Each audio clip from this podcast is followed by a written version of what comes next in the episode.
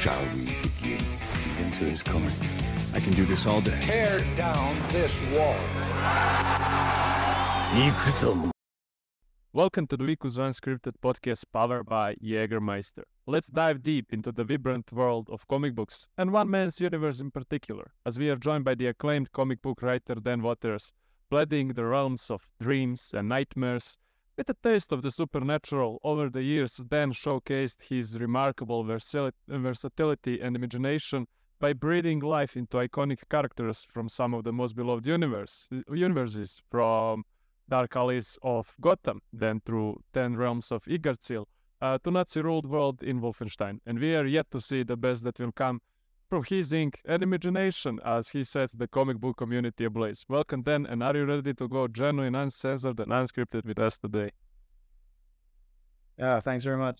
Thanks, uh, thanks for such a lovely intro. Before becoming a comic book creator, I believe you were a fan, eagerly waiting for the next Mhm. chapters of your favorite heroes or villains to be released. And so, when, when and why did you decide to tell your own stories, build your universe, and make your characters? That um, I always liked writing. Uh, I didn't always know that comics was the thing, the medium I wanted to do it in. Um, originally, I thought I would, I would probably do something with film or anything, but I just turned out to be too impatient for that.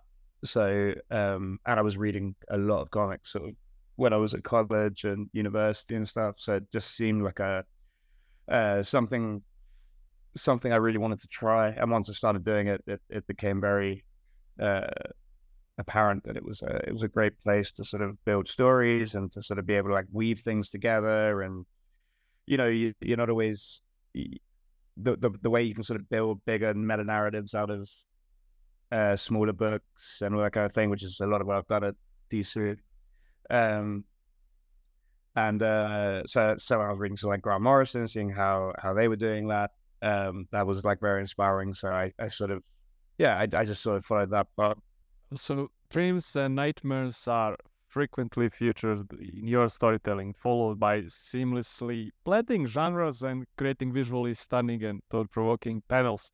But how do you approach the process of crafting such layered stories? I, I think like layered, layers. That's a that's a complex question with probably quite a complex answer. But um, I think I think that's kind of what the job is in terms of giving readers their money worth. Uh, because if you're picking something up that's four bucks and twenty two pages or twenty pages, then you you know you need to be handed something that has like some depth to it, something that has been thought through. It's almost like a, it's almost closer to poetry than it is to prose in terms of you. You're trying to use uh, the economy of the space you have. Um, God, I'm boring myself, but uh, you're trying trying to trying to use the space you have to tell as much story as possible, but then also without, you know, pacing is a thing. So you're trying to do that without just filling every page with 12 panels and you know each panel with three balloons of dialogue because that's no fun to read either.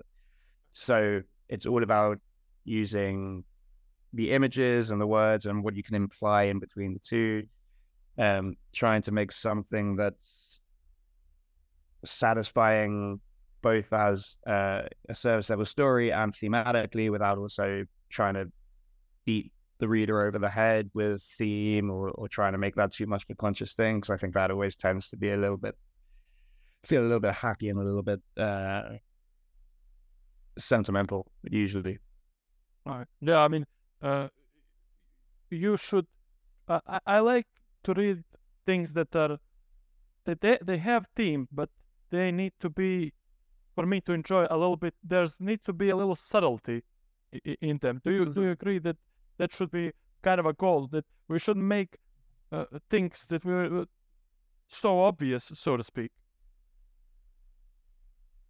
Yeah, definitely. I mean, I, I have a sort of like bugbear with uh, storytelling that I feel is uh, a little too like didactic. Like it's a little bit too much like a sort of uh, you can you can always sort of feel when when a writer sets out with uh, like, okay, I'm going to tell you how the world works because I don't think any of us know that that well, and for us to talk about anything with that kind of confidence or anything that we can talk about with that kind of confidence, it tends to be where it's like, well, okay, but your reader probably knows that too. You're you're not telling them anything new, or you're not exploring anything new. So theme in that kind of way, um, it's always something that it, it's not something that should be entirely unconscious because that can also just be a cop out of you don't bother to like find one or you don't bother to like look for one. But it should be something that sort of reveals itself to you when you're when you're crafting something, and also um, you shouldn't necessarily go in with knowing exactly how that's going to play out. Like, not that you shouldn't know the end of your story, because I think it, it's important to have like a, a, a solid understanding of where sort of headed with something. But it should, um, there should be there should be wiggle room, and it should also not always play out the way that, not that you quote unquote wanted to as a storyteller, because you are in control of that, but but it it it's not always just about saying like this is how I think the world works. It's more about this is how I feel the world is, if that makes sense. Yeah, yeah, it makes. Uh, and how hard is uh, to balance words and pictures? Because you have pretty much good balance of words and pictures in your uh, comic books. Because, for example, Dark Knight Returns, which uh, and world is crazy about that storyline, and I hate it. but it has so much, uh, so much uh, word box uh, and so much uh, text in it, and but most lately a lot of It bothered me less in that than Ronin. Ronin was the one for me, which which just was too heavy on the text. But sorry, yeah, what were you saying?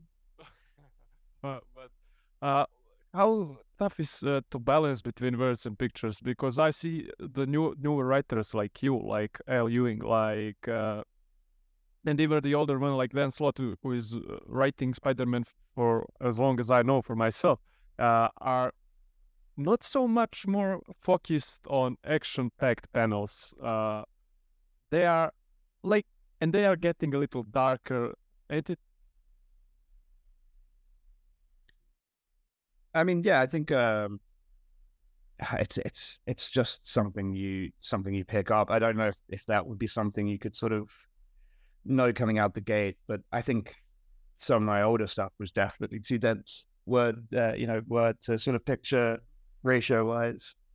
Um, but it's something you know if you if you focus on your craft and you and you just want to sort of tell stories you sort of start to instinctively pick up where things need to breathe a little bit and things need to uh, have yeah pictures need to have space. I mean, I, I've- I've been lucky enough to work with like such good artists throughout my entire career. You know, I started my first book was with Caspar Wijngaard, so you know I had a real head start on sort of that front.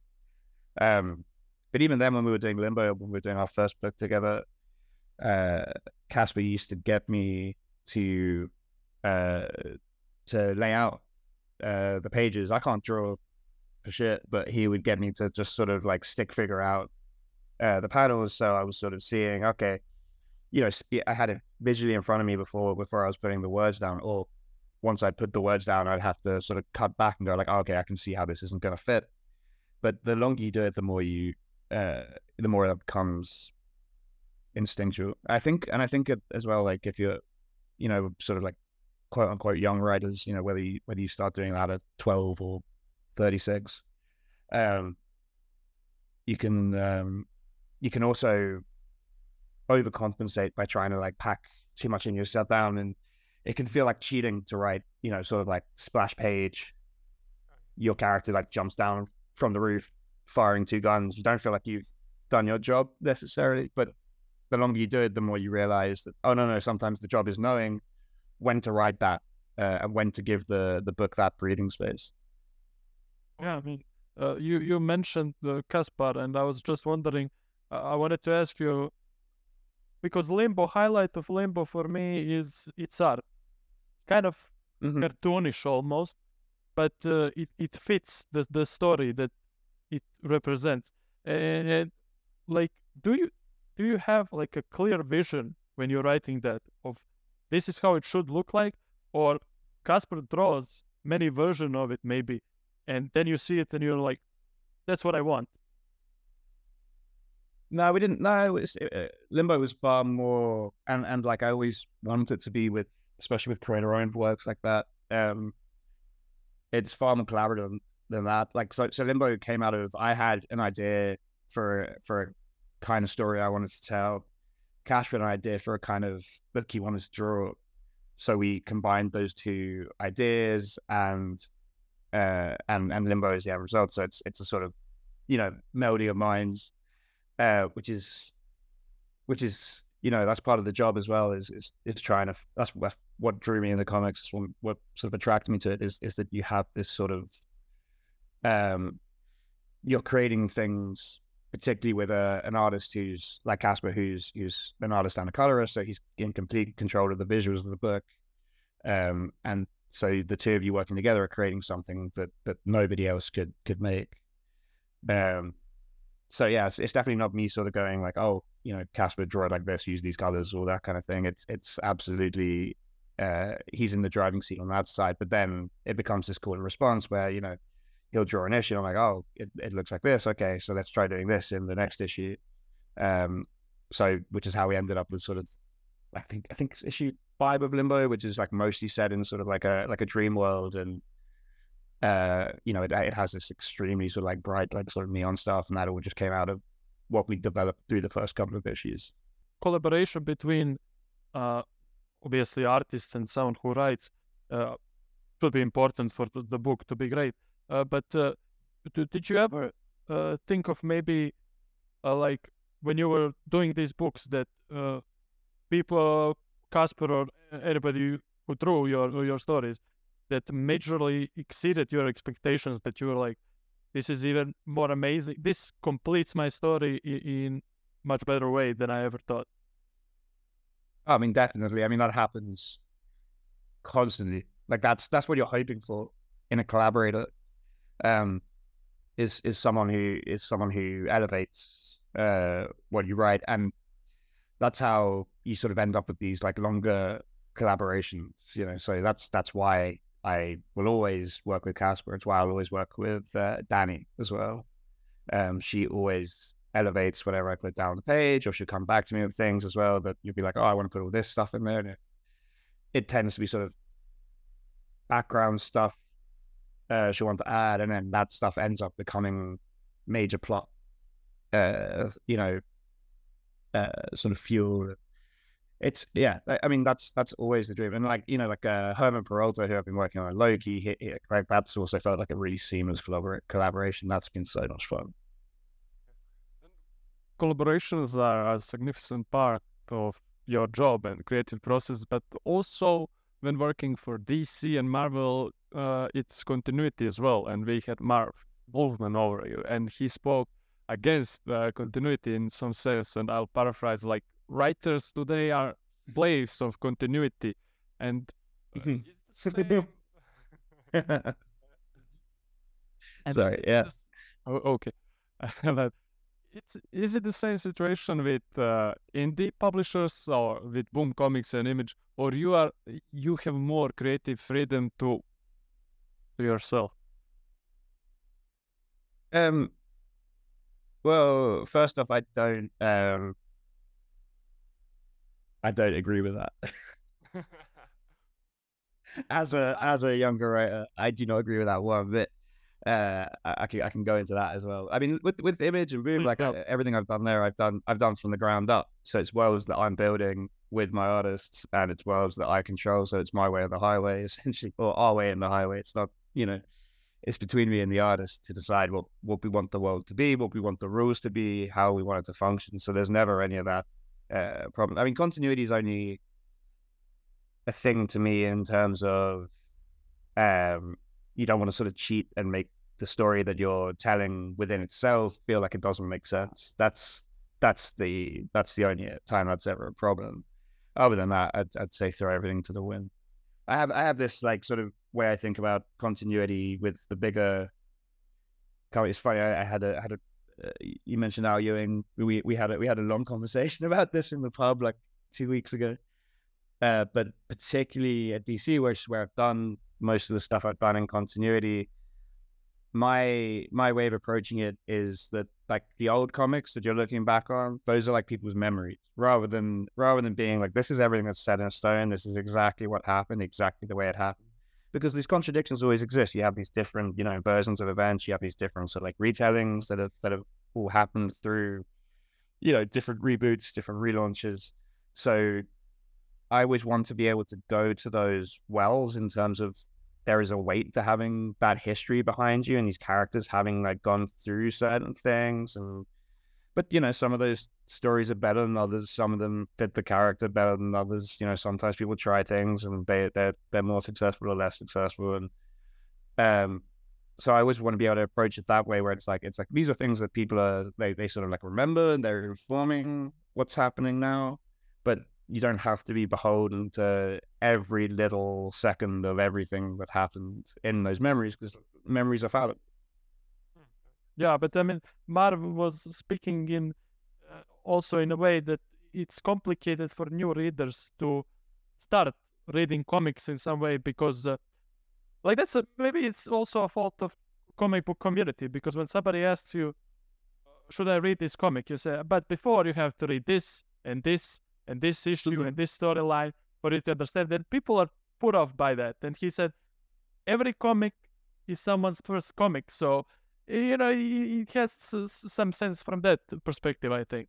Yeah. And it's, yeah, I mean, I, I, I, I agree with that more. So like, um, I definitely agree with that, uh, in terms of every comic is a, uh, its our own unit of storytelling, and it should be able to stand as that. So I don't know that you need to like. It, it's also I'm also not saying you know I don't care about anything that came before, and we should ban that all every every issue one. Um, you know, particularly working in those universes, the joy of a lot of it is the is the is the continuity and the and the sort of like things that came before. Um, but we we don't have to do it in a way where this book only makes sense or it could only you know what one th- one thing that always bug me is when you get a you get a cliffhanger where it's just like this character shows up and it's like I am this person and you're like I don't know who you are like I don't this this means nothing because there's no weight within the story itself uh you know it has not been established like why this person matters why this person carries weight. So everything within the story itself, as long as everything within the story itself carries weight, as long as it matters to what's happening on the page, then I don't think it should ever really be a problem. Um, so maybe it's it's sometimes just down to how the storytelling itself is approached. Um, and I think there are always ways around it. Because I also I, I also think I mean I do sometimes wonder if it's also a thing of that people are now getting very used to being able to consume something in its entirety, whereas that didn't used to be such a thing. I used to, I used to like. I mean, I, I you know the sort of first comics I ever picked up were just random issues of like Peter David's Hulk, or you know, um, like Busiek's Iron Man and, and stuff like that, and and and I didn't know what had happened before. I didn't know what, what had been established with these characters, but I loved them and I read these like single issues, like back to front and front to back, and a thousand times over. Um, I remember like reading uh, Claremont Miller's Wolverine for the first time, and then it, it's you know it's a very sort of grounded, you know, quote unquote grounded. Like it's it's it's it's it's daft, but it's it's great, and it's but the, the last page is the only place you see the X Men, and there's suddenly like like Nightcrawler's there, and I was like, why is there a blue demon just like on the last page of this book, which has just been about like people the whole way through? It's just been about like samurai and ninja like fighting each other. Um, but it, you know that was never a problem. I never. I liked that. It felt like there was, you know, the stuff sort of behind it, and there were other places to explore. It didn't feel like, oh, you have to go back and read every issue of X Men in order to like understand where this blue guys come from yeah, it's also brilliant to create such a web which connects all storylines from minor characters to major ones. Uh, like I, I probably believe that uh, your Loki will be part of major crossover event in the Marvel. But on the other hand, you, uh, for writers, artists, creators like yourself, maybe continuity in some sense because if you have such strict schedule, like we need this issue every every week or every month, and we need to have crossover. Even if you don't have valuable story, then that's bad thing. Like because Marvel comics were in crisis one time with Civil War two and all those remakes, they were just made to be made, not because story demanded them to be there. Yeah, I can't say I've read that stuff, but um, uh,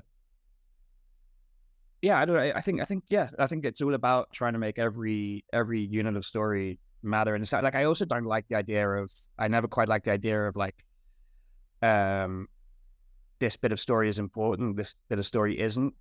Um, I think sometimes when that's approached as a criticism, really what people mean is that it this bit of story didn't uh, feel like it like moved forward in itself, which is different thing to um, you know it, it trying to move forward every bit of story trying to move forward an entire chunk of universe. Maybe it just didn't move forward that characters, um, that journey that you didn't feel the sort of like any any sort of growth, any sort of movement, any sort of uh sort of thesis being sort of like planted there, which I think is is is all that should ever matter. It could be as big or as small as possible. Uh, you know, you can you can tell a story about someone like getting up and eating breakfast, and it can be absolutely gripping and absolutely uh, worthwhile if you do it right, and if you know the sort of right things are happening. Um, so it's you know, and the the you know the the pitfall on the other end of that is that everything becomes cosmic and everything becomes universe changing at all times. And if that keeps happening, then it, it doesn't feel like it matters. Uh, you know, the breakfast story can feel more important. There are no rules but one. Drink Jägermeister at minus 18 degrees Celsius. Which is more demanding to balance existing mythos, which we spoke a little bit like memories uh, in some sense, uh, Mhm. more, uh, balance them with your vision or to start from scratch. I mean, starting from scratch is definitely more challenging because you have to establish everything yourself. You have to uh, build the whole world. Uh, it's like it's kind of like what I was saying before. You have to, you, you know, you have to sort of like decide the rules, and you have to, you have to stick to them. Um, and I think there's there's also like an element to doing the sort of particularly working with like superhuman uh, superhero universes where uh, you've already got a lot of like sort of leeway and a lot of slack in terms of the audience is already kind of on board with the fact that you're in a world where you know uh, an alien from Krypton can can fly because of the yellow sun, and also Zatanna is there and she can do magic because she speaks backwards, and you know all these sort of things already coexist. They're already established, and you're sort of just like away. You can just you can just you can just go with it. You don't need to sort of make sense of it. You don't need to explain it. The the the reader's already on board.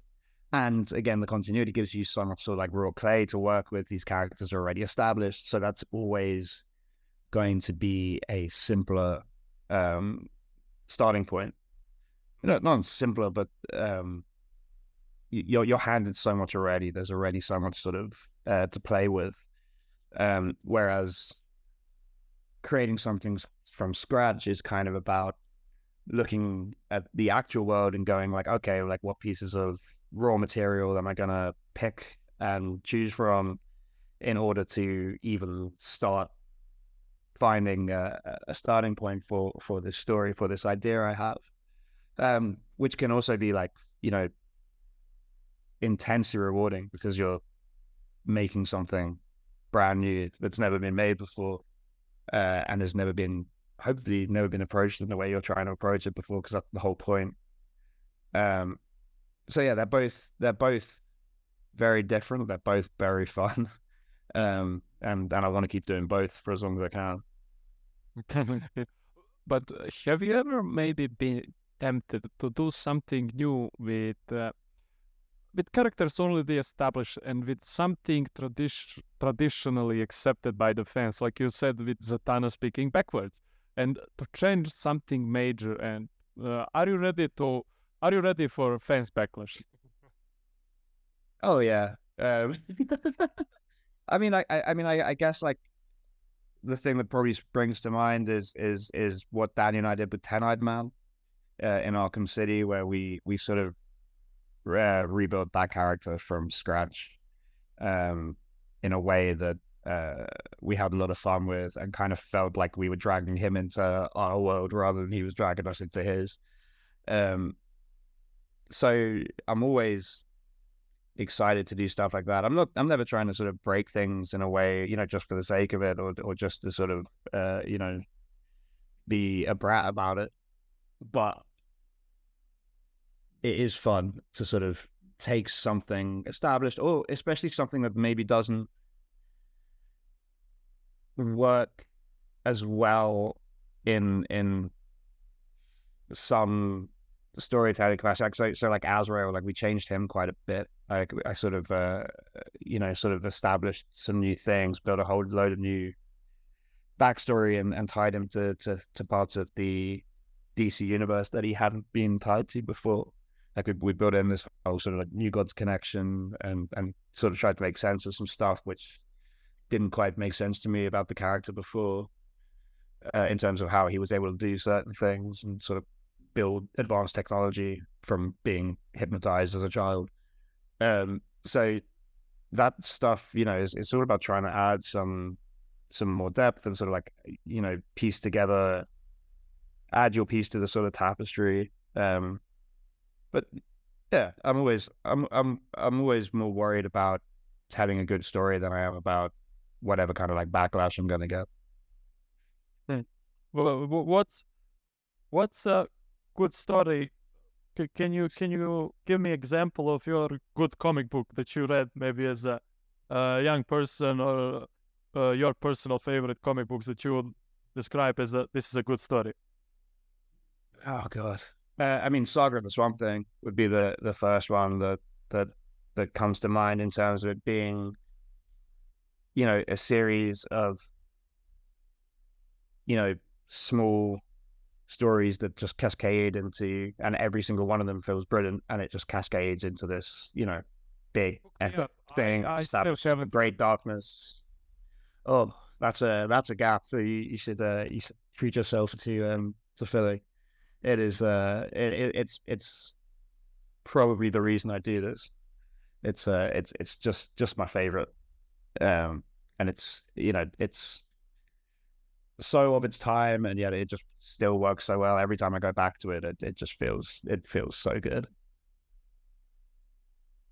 Yeah, I mean, uh, but uh, like you you you mentioned that like uh, th- th- that's a, a good story, but do you do you ever feel like uh, you, for example, I read uh, Deep Roots from you, which is a Mhm. very interesting concept and something that uh, uh, I have read a lot of storylines like that.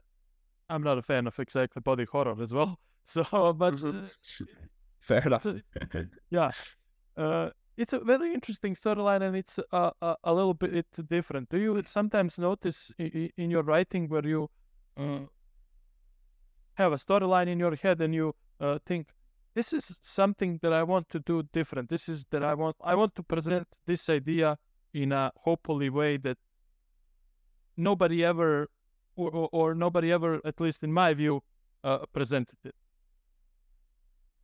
Um, yeah, I think I know. I think I kind of know what you're you're getting at. I think, like, I think particularly with something like Deep Roots, I was yeah, there was almost an element of like experiment to it where I was trying to never quite do the expected thing, uh, and it always uh took a turn uh, away from uh, where you thought or where I thought the reader would think the story was going. It's a very Uh, storyline. Huh? Yeah, yeah. I mean, because that that's you know that's where you end up because there's there's there's always a balance to be sort of struck between trying to do things that are uh, unexpected and also not because I, I think it's also easy to become like antagonistic to your reader, and I don't think readers enjoy that either. I don't think they enjoy sort of being like when you're just constantly trying to trick them and you're constantly trying to like trip them up, uh, because you know, at the end of the day, what you're what you've done is you've said, "Hey, sit down and and and go on this tale with me."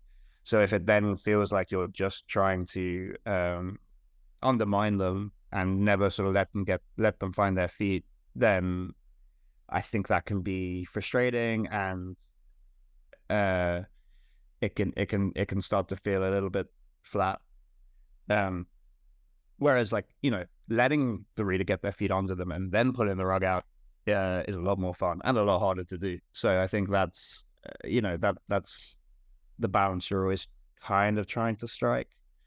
Um because you know we're we're we're creatures of pattern recognition as well yeah, we, we we we want to sort of pick up patterns. It's satisfying. Uh, it's it's the way our brains are designed to sort of like learn and, and process the world. So if you don't give those patterns, if you don't if you don't, you know, give that structure, then yeah, then then then you're kind of not providing something that that that feels like a satisfying story. I think generally, um, and also like it can also just be an excuse to like not learn your craft.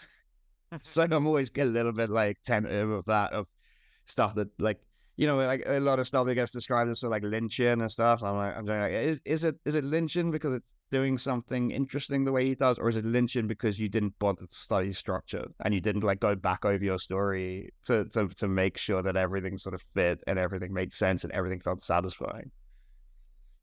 And part of your pattern is uh, symbolism and metaphors. I, they can be labeled as your trademarks in your work. For example, uh, I already mentioned the, the seasons have teeth, your uh, one of your new storylines, mm-hmm. which is the symbolism and metaphor in the name itself. And all we know so far, the world used to be a normal place. Now it's a dystopian reality. We know we know Andrew is a troubled and maybe suicidal uh, old man that's all we get so far. And we do not know how seasons became these godlike creatures, but so how do you mm-hmm. balance providing enough narrative clarity while leaving room for me as a reader to engage in my own interpretation of your world?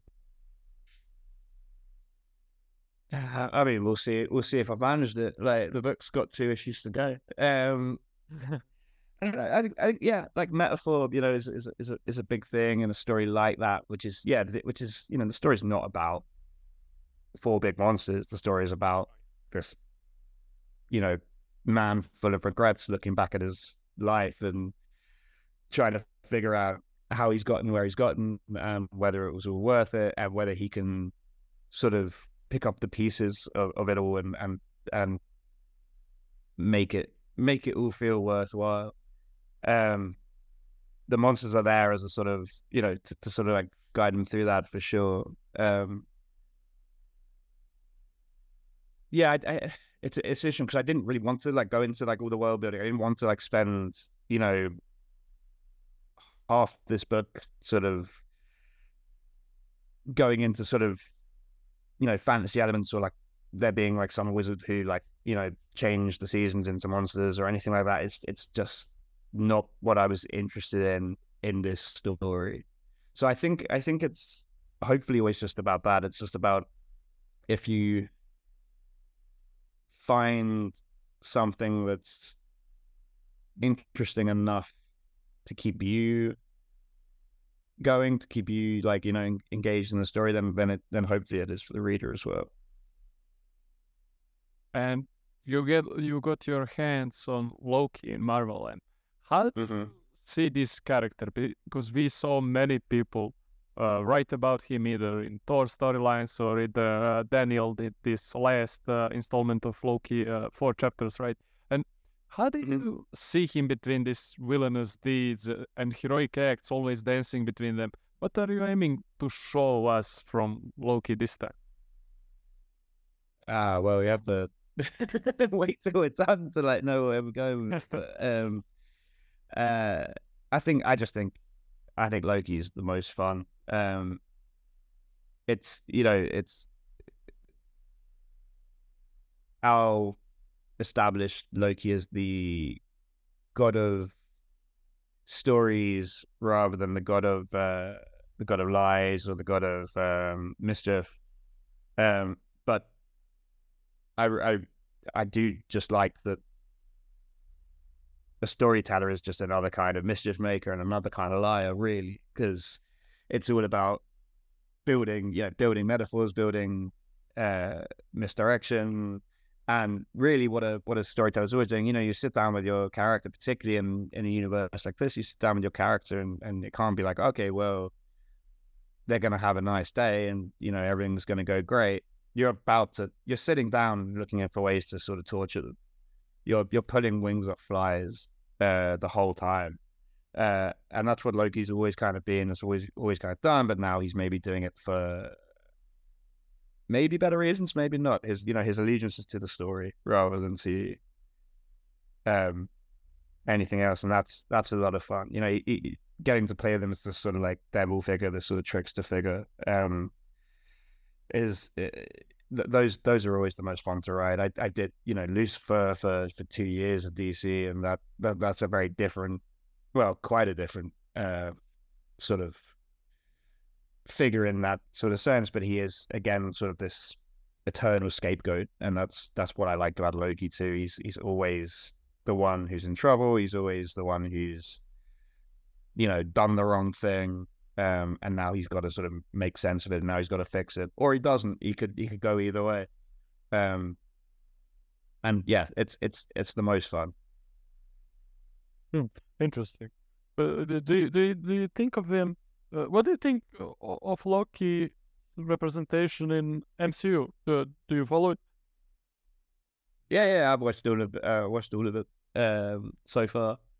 Um, yeah, no, I think I think it's great. Um, it's uh, the the show was very good. It, it did it did feel like you know a sort of strange take on Doctor Who, which which I've always sort of enjoyed as sort of just a that you know that show in itself is just a just an engine for stories, which is which is why it's gone so long. So I hope that's where they're sort of going with that show as well. Is it's you know you just have this opportunity to uh, to tell all kinds of stories and and and build all kinds of uh, different different narratives around this character and including this character that don't necessarily always have to be centered on him.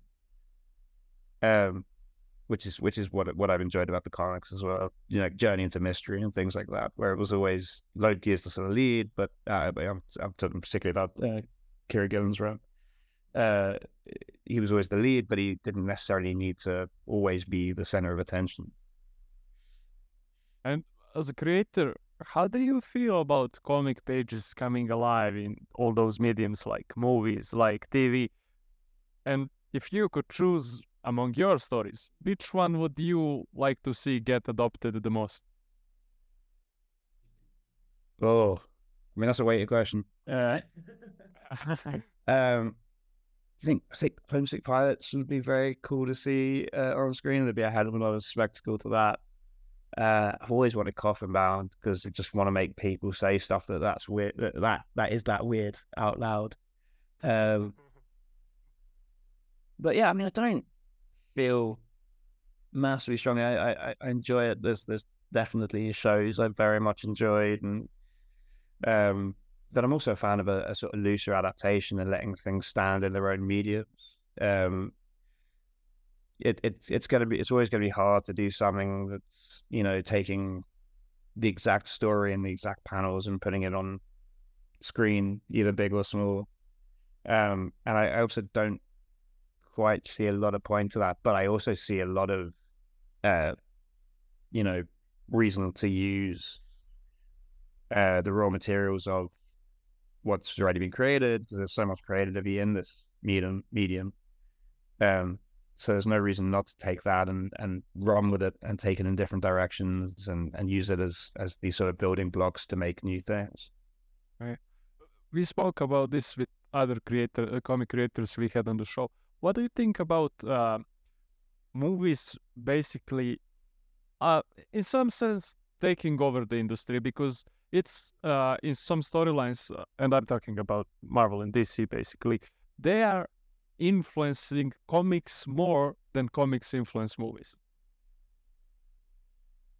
And in, in which way, like with which sort of thing? Like it's not it's not that comics anymore uh, have influence so much on, on the movie storytelling, but uh, it seems that sometimes uh, comics adapt to themselves, adapt themselves to the movies, uh, like to please sort of maybe movie audience.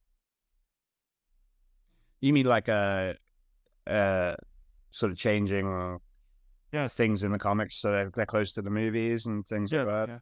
Like Defenders, uh, Uh, for example, I remember when the Netflix TV show came out, they uh, adapted the Defenders in comics to be uh, the same crew that it's uh, in the TV show. That kind of a thing, for example.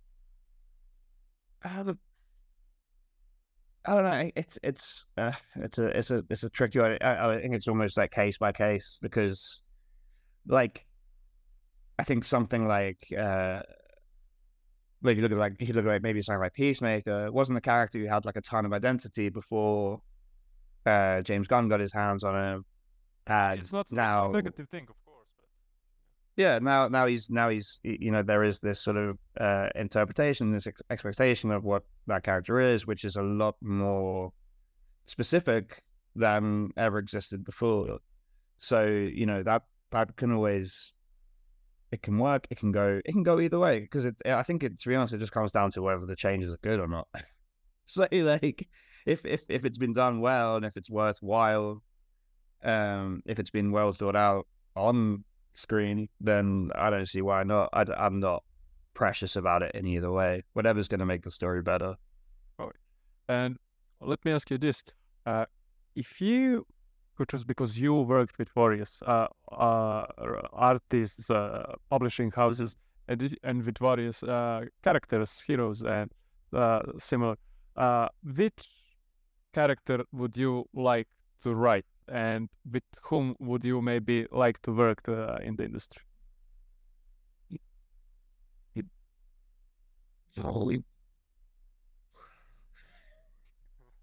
Take your time. Uh, I off the top of my head, I'd like another crack at the Shadow. Uh, I, I co-wrote uh, a Shadow book from uh, with with with Si Spurrier from from his um outline, um, which was which was a lot of fun, and I really enjoyed writing that character. And I had a, a sort of follow up that was originally meant to happen and kind of fell by the wayside. Um, just didn't end up happening as these things sometimes don't. Uh, and that was a take on that character that I that I thought was really fun and um, I'd really love to do. And I'd I'd love to pull in like Dani to do that. I think I think Dani would draw the hell out of a a, a shadow book. And before we wrap up, we have a little tradition where we say a quote on our language, Montenegrin, and translate it to English. And Luca have prepared uh, something for you. Uh, the quote is from uh, the comic book writer from uh, Montenegro, or ex-Yugoslavia, and uh, he was asked about the impact of, of, of comic books on audience and on our language. He said. Uh, iz iskustva zna da sve ono što je predstavljeno putem stripa ima mnogo jaču percepciju i bolje pamćenje. Nekada u ono vrijeme klinci su pamtili cijele table stripa sa svim dijalozima od riječi do riječi, a, što je ostalo kao fe- fenomen apsolutno nezapamćeno, jer današnja Android tehnologija ne pamti, ona samo informiše i zabavi. And in English it would say, I know from experience that everything presented through comics has a much stronger perception better memory. Once upon a time, kids memorized entire pages of comics with all dialogue, uh, word for word, which remained absolutely unseen phenomenon because today's androids technology they do not remember they inform and they entertain. Fragments of memories like you said on the beginning then Yeah, everything comes full circle. then thank you for this opportunity. I hope this interview was enjoyable to you, like your glass of wine. Yeah, Thank you. five o'clock. Cheers. Thanks very much. Thanks for having me. We stay genuine, uncensored, and unscripted, and we always will, as we have to order our usual. Share us and subscribe us, and stay tuned until the next Wednesday. Ikuzo!